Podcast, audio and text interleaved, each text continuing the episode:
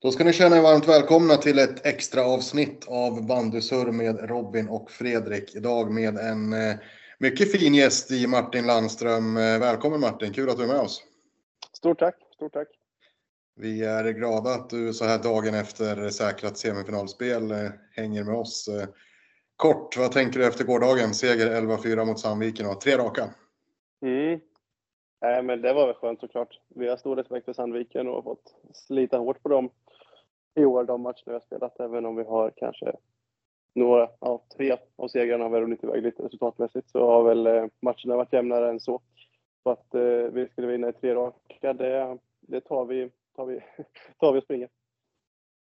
Ja, det förstår jag och ja, imponerande. Det är ni och Villa Lidköping då som är klara för semifinal nu. Nu är det bara att vänta och se då, om det blir Bollnäs eller Edsbyn. Eh, Robin, då, läget med dig? Allt jo. lugnt efter 40 års firande och grejer i helgen? Ja, allt är lugnt idag. Det har varit lite körigt med tåg och lite liknande som vanligt här under vintern i Sverige. Jag vet inte riktigt varför, men det är lika varje år.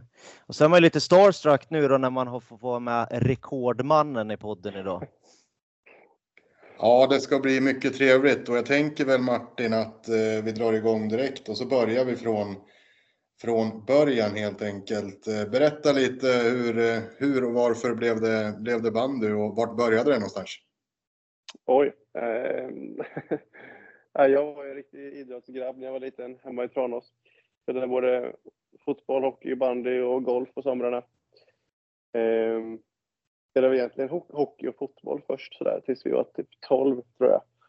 Då bestämde hockeytränaren och bandytränaren att Eh, ja, men man fick prova på den andra sporten gratis. Liksom. De skrapade fram utrustning och behövde inte betalas några träningsavgifter eller medlemsavgifter så, utan eh, ja, men de som spelade hockey fick testa på bandy gratis och, och tvärtom. Då. Och då var vi typ fem grabbar som började dubblera.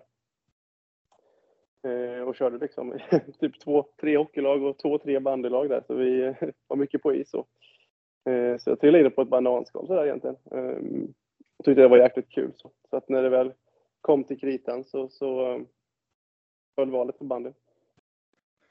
Och där eh, blev det då Tranås då från, eh, från början helt enkelt? Mm, precis, precis. Är du uppväxt i Tranås eller är det någon by utanför eller hur ser det ut där? Nej, jag är uppväxt eh, ja, en bandylyra från eh, Brästorps IP i Tranås. I bostads, eller villakvarteret där precis, precis nedanför. Jag kan säkert se någon villa till och med från från ena målet. Så den, den är det uppvuxen. Hur länge huserade du i Tranås då och liksom, vad var det för nivå på själva ungdomsbanden där i laget du spelade med? Ja, jag började när jag var typ 12 och sen spelade jag tills jag började gymnasiet och gick till Vetlanda. Eh, men jag spelade typ som i P13, P14, P16. Sen B-laget och A-laget så jag spelade jag med en och en halv säsong i Allsvenskan typ. Okej. Okay. Jag gjorde det. Så att, eh, det var mycket, många olika lag och så. så att, eh, Ändå ja, det var ju regionala serier. Så.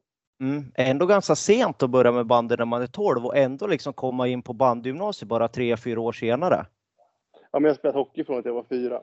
Okej. Okay. Typ. Så att jag var, eh, jag var mycket på is liksom. Eh, jag tror vi var 12 när det samarbetet började. Ja, där i kroken i alla fall. Vi började väl typ första året på 11 man, är man då 13 kanske. G13. Och så var vi 96 års kullen var det och vi var ett år yngre då, 97 var vi. Så ja. ja, i den åldern där var det. Och sen eh, gymnasietiden då, då blev det Vetlanda, Talangfabriken som man ofta pratar om, eh, Vetlanda. Eh, vad minns du tillbaka från, från den tiden? Då? Nej, men det som är det absolut starkaste minnet är väl liksom dels alla framgångar i det laget. Det var ju väldigt, väldigt många där som kom fram samtidigt. Eh, och dels eh, hur vi eh, tränade och spelade under Sigge Infali. Eh, jag tror inte någon av oss har eh, nog med lovord för vad han har gjort för, för våra utvecklingar. Så där. Så, eh, riktigt roliga år. Eh, många som flyttade till Vetlanda utifrån och, och liksom sådär. Levde i egna lägenheter och tränade och spelade mycket bandy och hade jäkligt kul vid sidan om också. Så det var riktigt roliga år i, i livet. Det där med talangfabriken och sånt, får de lite väl mycket cred tycker du? När det är mycket liksom från eh, lokala klubbar runt om som till exempel Tranås och ja, men Åby Tjureda är en hel del spelare också ifrån. Nej, jag vet inte. Alltså, Jönköping också för den delen. Ja, nej, men det är också sjukt många som är från Vetlanda som är ute och spelar andra klubbar också. Så, så jag vet inte vad som, vad, om det är befogat eller inte. Alltså, likväl så har ju ändå vi gått igenom de juniorlagen eh, och utvecklas väldigt mycket där. Så det, de gör ju väldigt mycket väldigt bra där. Eh, med väldigt kompetenta tränare. Eh, liksom, väl, välutbildade ledare i både 18 och 20 jämte, ja, 17 och 19 nu. Och så har man Sigge på bandgymnasiet, så, så de har ju verkligen bra know-how, liksom, eller vad man ska säga, runt, runt sina spelare. Så att, eh, jag tycker inte att det, de får för mycket cred, utan de gör ju mycket bra och det bara spottar upp spelare. Eh, det försvinner ett, ett par stycken ibland, de byter lag och då hittar de två nya i sitt T18-lag. Och så är det samma visa, liksom, att de kommer upp jättetidigt och gör jättebra ifrån sig. Du gjorde ju eh, utöver ungdomsåren då ett par säsonger i, i elitserien också där i Vetlanda, eller hur? Mm. Hur, eh, hur stod sig Vetlanda då? Vad pratar vi då? 2016 typ? 20... Ja, de, ja, vad kan det ha varit? 2015, 2016 där kanske. Eh, och jag kom upp första året jag var med så var det lite stökigt. Det var det året Österberg fick gå och sådär. Eh, då tränade jag väl egentligen mest och spelade kanske, jag vet inte, nio matcher kanske. Var mest som, som junioravbytare. Om Danne hade ont i låret eller Wilén hade ont i ljumsken typ. Eh, och sen året efter där så, så började jag med att aspirera på plats och då kom vi femma vet jag. Eh, men Villa valde oss och slog ut oss snabbt i kvarten där i tre raka. Då hade vi också ett riktigt bra lag med Jocke och Johan och Patrik Johansson och Blomberg och Daniel Johansson och Wilén och jag och Nyberg och hela drösen. Ehm, och hade väl typ samma lag egentligen året efter också. Men då, då, tyck, då slog vi SAIK och VSK och Villa borta, men vi fick stryk uppe i Kalix och vi fick bort stryk Tillberga borta och sådär. Så jag tror till slut vi kom, kom nia. Men tog väl liksom typ mer poäng av lagen framför oss än de bakom oss. Ehm, så att, eh, ja, de två säsongerna var det ömsom vin, ömsom vatten. Men eh, jäkligt utvecklande var det många bra spelare och, och ja, bra tränare. Lärde oss mycket. Det är ju eh, hyfsade spelare du nämner utöver dig själv också då, men det är, det är som du säger väldigt många alltså i Vetlanda som man, man har ju också Kristoffer Edlund till exempel som är äldre då, men det är otroligt vad spelare de har fått fram ändå. Mm. Ja, det var det var mycket juniorer på isen samtidigt ibland också, ska man komma ihåg.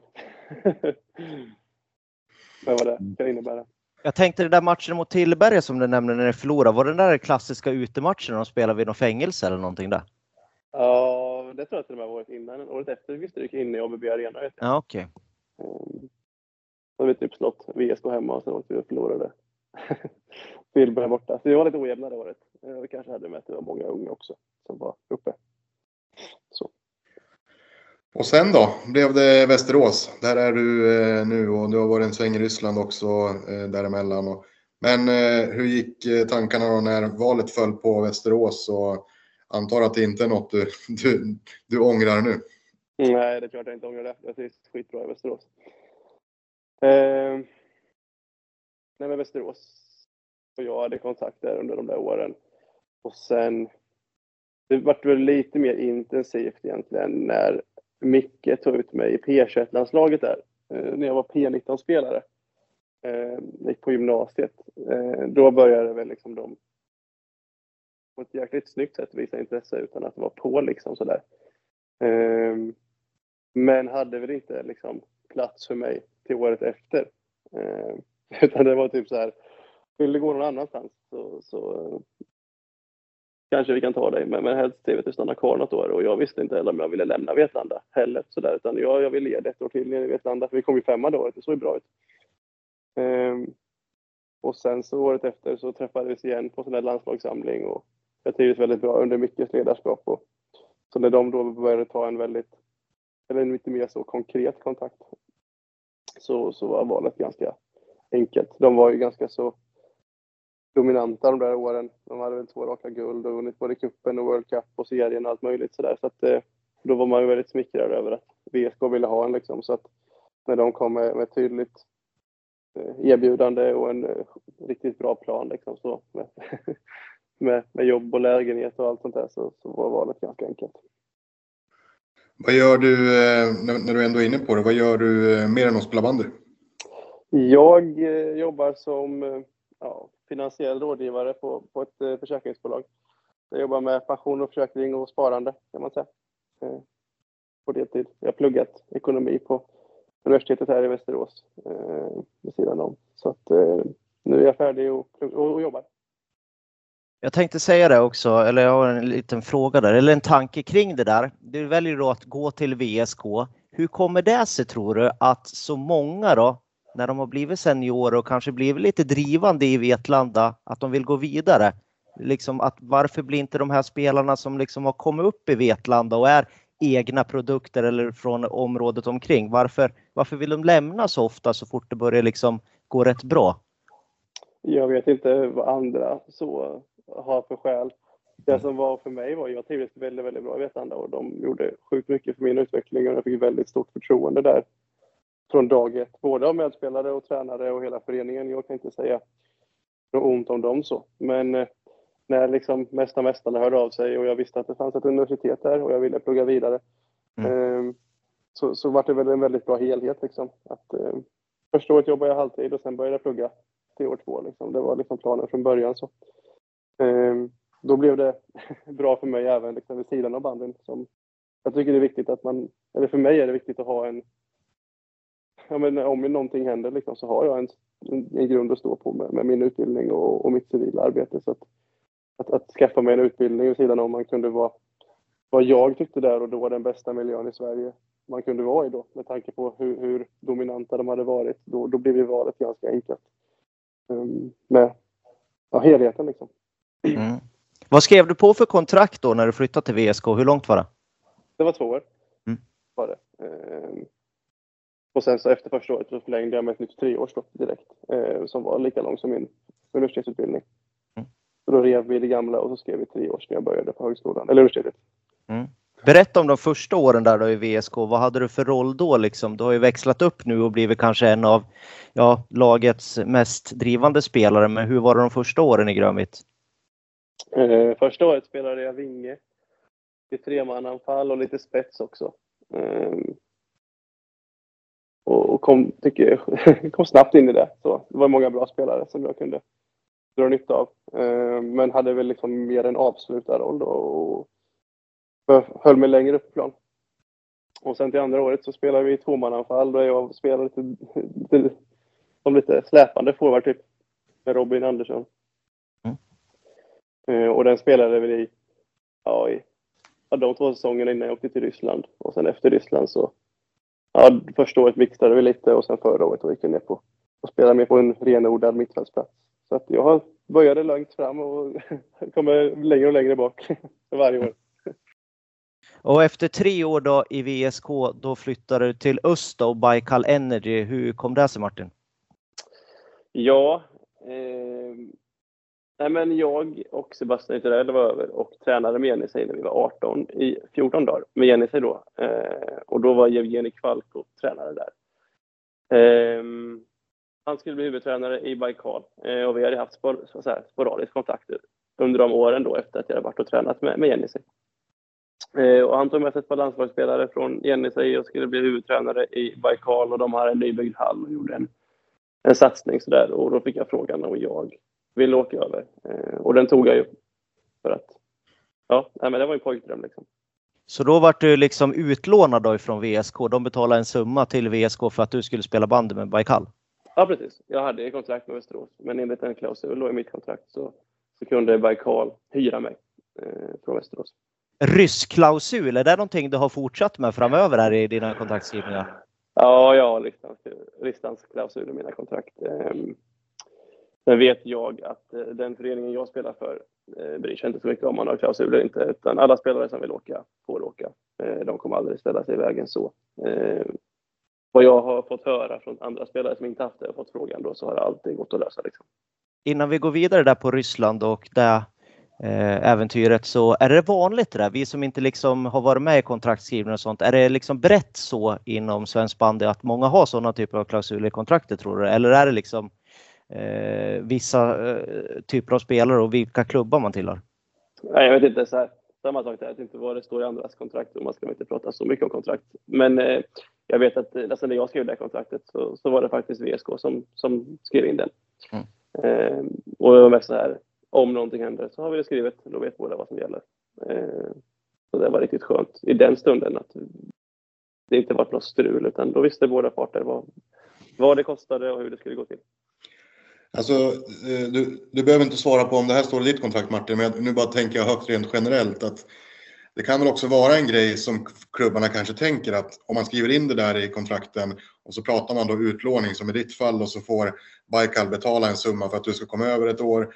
Eh, då får ju ändå VSK i ditt fall då eh, en summa att kanske hitta en ersättare om det, om, ja, beroende på hur mycket pengar det är. Men det är klart att det kanske är en trygghet för dem också om man ska se på det på det sättet som klubb att ha den här klausulen eh, i spelarkontrakten för att kunna hitta en ersättare om man skulle bli sugen att dra och då inte behöva ställa sig i vägen för spelaren. Nej, precis. Och sen är det en fördel för en spelare med som kanske är, går i de tankarna att man, man kanske vill bortåt. Mm. Eh, att inte behöva skriva ett, ett år åt gången då. Utan då kan man skriva ett längre kontrakt i Sverige och säkra upp sitt arbete. Utan att stänga dörren. Liksom. Eh, mm. och, att ha den möjligheten i ett gällande kontrakt, det vill ju klubben såklart ha någonting för också. Mm. Eh, så det blir en win-win. Att eh, blir det möjligt så får de en slant och spelaren får chansen att åka. Det är vad jag fick höra från Campes i alla fall. Alltså, så tänker de i de situationerna mm. i Västerås. Att det blir liksom en fördel för båda. Det är också lite av ett säljargument. Kommer du till oss, ja då kan vi erbjuda det här. Liksom att eh, som klubb, liksom, här kan du få ha den där klausulen. Och så apropå klausuler, det börjar bli mycket klausuler nu i banden. Lite moderna med hallklausuler och allt vad det heter. Ryssklausuler och det gillar man ju ändå. Ja, Eh, ja, jag vet inte. Jag har bara haft frysklausul så i mina kontrakt. Men, eh, ja, det gillar man ju. Det ska vara lite krångligt. Det blir bra för media. Det är roligt när det händer sånt där. Vi går vidare till säsongen där och i Baikal då. Hur var det att leva i Ryssland till att börja med i en säsong? Jag hade det ju skitbra där borta. Eh, bodde fint. Eh, fick en fin bil. Eh, hade en sjukt fin hall där som stod nybyggd när vi kom över. Eh, bra tränare och bra lag. Eh, tränade stenhårt och jag utvecklades jättemycket. Så att eh, jag bara gått att säga alltså, om eh, bandylivet och professionen där borta. Så. Sen var det lite tufft under corona med eh, restriktioner och att nära och kära inte kunde komma över och hälsa på. Och liksom var det inga landslagssamlingar heller. Eh, blir man uttagen får man åka hem och snacka svenska och träffa andra svenskar så. Och blir man inte uttagen så brukar man kunna åka hem och träffa familj då. Och så var det inte heller då utan ja, man fick vara där borta. Eh, hur var det? Ja, hur var det liksom under pandemin där då? Jag minns faktiskt inte om det var, var det restriktioner på publiken då eller fick publik komma då till Ryssland på matcherna? För det är ju ett riktigt bandymecka där i Irkutsk i övrigt, mm. va? där Baikal huserar. Ja, eh, nej men så var det ju. Att det var mycket, de där restriktionerna gick ju fram och tillbaks lite. Eh, I början var det alltså 0% i hallen, sen var det 25% och sen 50 och sen när det var 75 då var ju hallen full liksom. så ja, det var det. Eh, stegvis trappades det upp. Det sportsliga då? Vad säger du om det? Hur var det att spela i ryska ligan? Hur var kvaliteten till att börja med jämfört med Sverige? Eh, ganska lik skulle jag säga. Eh, lite annat spel, men kvaliteten skulle jag inte säga är jättemycket högre. Eh, de bästa lagen är riktigt bra, precis som i Sverige. Eh, jag tycker kanske de sämre lagen i Sverige är lite bättre än de ryska lagen. Alltså de sämsta ryska lagen, framförallt taktiskt och alltså hur man organiserar sig. Eh, Eh, ett annat typ av spel var det ju. Lite mer fysiskt och lite snabbare, vilket var utvecklande för mig i den åldern. Ja, då var gratisdelen tyvärr då slut här, så nu är det bara in på patreon.com bandysur och prenumerera här. Ja, in och prenumerera som eh, Robin säger och eh, välj vilken prenumeration ni vill där inne. Vi är oerhört tacksamma för oavsett vilken ni väljer och sprid det också vidare att eh, vi finns här för er. Vi vill att ni ska vara delaktiga så att in på patreon.com eh, bandysur och prenumerera.